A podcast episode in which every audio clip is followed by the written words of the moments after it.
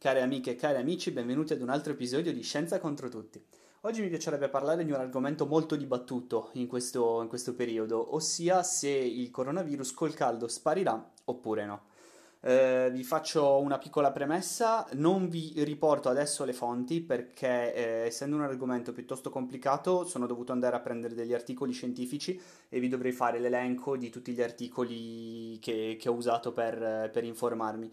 Quindi se vi siete interessati aspettate la fine del podcast, dopo la sigla vi faccio l'elenco di tutti gli articoli su cui potete reperire le informazioni che vi sto dicendo. Eh, colgo inoltre ancora l'occasione per chiedervi scusa di nuovo se sentirete qualche pausa ogni tanto, ma sono ancora senza microfono. Cominciamo innanzitutto a sfatare il mito per cui il coronavirus dovrebbe sparire da solo come per miracolo con l'inizio della bella stagione. Non è assolutamente vero. Ciò che probabilmente accadrà sarà un rallentamento dei contagi. Questo sì, ma non è assolutamente possibile che il coronavirus sparisca da solo con l'inalzarsi delle temperature. Eh, perché i virus muoiono con l'alzarsi delle temperature? Qual è il, la biologia che ci sta dietro? Beh, i virus, come eh, dicevo nelle scorse puntate, sono alt- sono formati tra le altre cose anche da un filamento di DNA. Ebbene, quando si scalda il DNA, il DNA, se cercate DNA su Google o se avete visto qualche immagine, è formato da una doppia elica, non sono due eliche. E le eliche, le due eliche sono tenute insieme da dei legami a idrogeno. Alzando la temperatura, questi legami chimici letteralmente si rompono, quindi la catena del DNA si apre e il virus muore. Quindi è questo il motivo per cui il, il, virus con le alte temperature muoiono, perché letteralmente gli si apre la doppia elica del DNA. E in biologia questo fatto è detto denaturazione. Questo è quello che banalmente ci accade quando ci viene la febbre. La febbre non è una malattia, la febbre è un sintomo, quando noi prendiamo un virus, ad esempio, ci viene la febbre, ma la febbre è semplicemente il meccanismo di difesa del nostro corpo per sconfiggere il virus. Alzando infatti la temperatura del nostro corpo, noi andiamo letteralmente a denaturare il DNA, le cellule di DNA che ci sono dentro al nostro organismo che ci stanno infettando e quindi lo uccidiamo. La febbre quindi è un, un innalzamento di temperatura atto proprio a distruggere i virus o anche chiaramente altri patogeni, però nel caso dei virus funziona veramente molto bene. Qui però bisogna fare due precisazioni. La prima è che il coronavirus è un virus a RNA, ossia ha l'RNA al posto del DNA. L'RNA è sempre un acido nucleico come il DNA, quindi molto molto simile. Adesso non entriamo nelle, eh, nelle peculiarità del, delle differenze tra DNA e RNA la cosa più importante però è che l'RNA è a filamento singolo, non è una doppia elica come il DNA. Quindi questo meccanismo di denaturazione del DNA, quindi che il, eh, di solito appunto il DNA del virus si apre, col coronavirus non può avvenire perché non c'è una doppia elica, ma solo un filamento. E l'altra precisazione è che è vero che si è osservato molto spesso un pattern di, di solito i, i, i picchi del, de, dei virus si hanno in inverno, però, ad esempio, l'H1N1 dell'influenza spagnola, che anche lì è un virus RNA, ha avuto il picco durante l'estate. Quindi è una cosa probabile, però bisogna fare molta molta attenzione a non darla per, per certa. Però, dato che il picco è abbastanza attestato che sia stato raggiunto, possiamo effettivamente aspettarci una decrescita dei contagi in estate.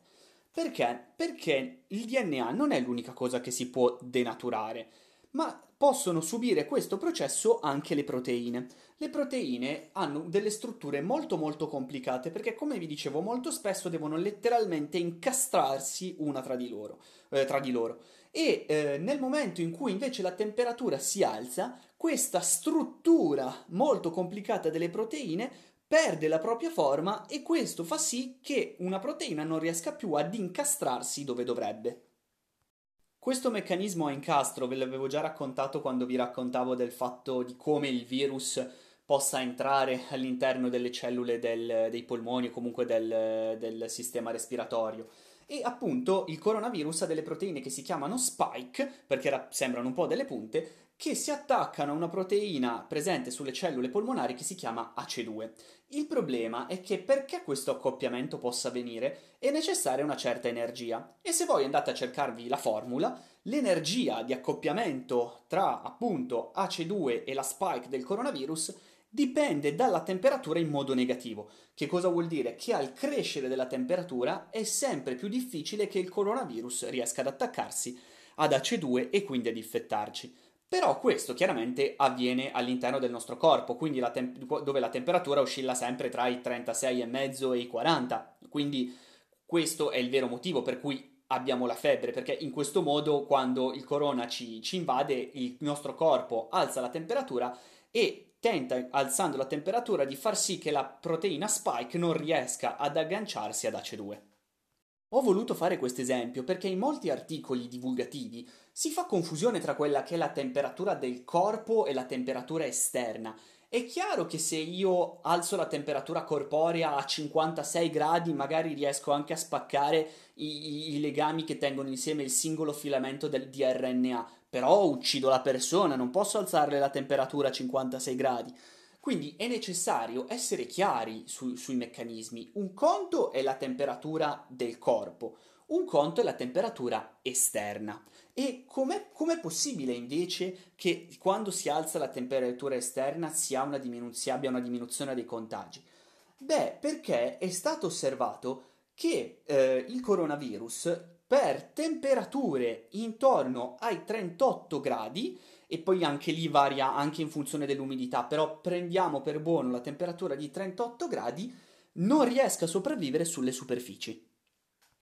Quindi, quando si parla di una diminuzione di contagi dovuto all'innalzamento delle temperature, non si può fare riferimento appunto ad una denaturazione interna all'organismo, ma si parla di meccanismi per cui il coronavirus non sopravvive all'esterno, nell'ambiente esterno.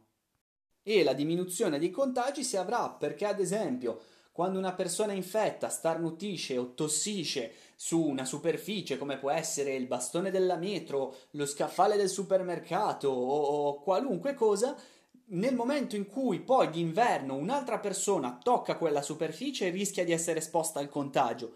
Invece, durante l'estate, probabilmente prima che un'altra persona riesca a toccare la superficie infetta, il coronavirus è già morto. Quindi in questo senso si avrà una diminuzione dei contagi, perché il coronavirus sulle superfici o comunque nell'ambiente esterno con l'innalzarsi delle temperature rischierà di morire.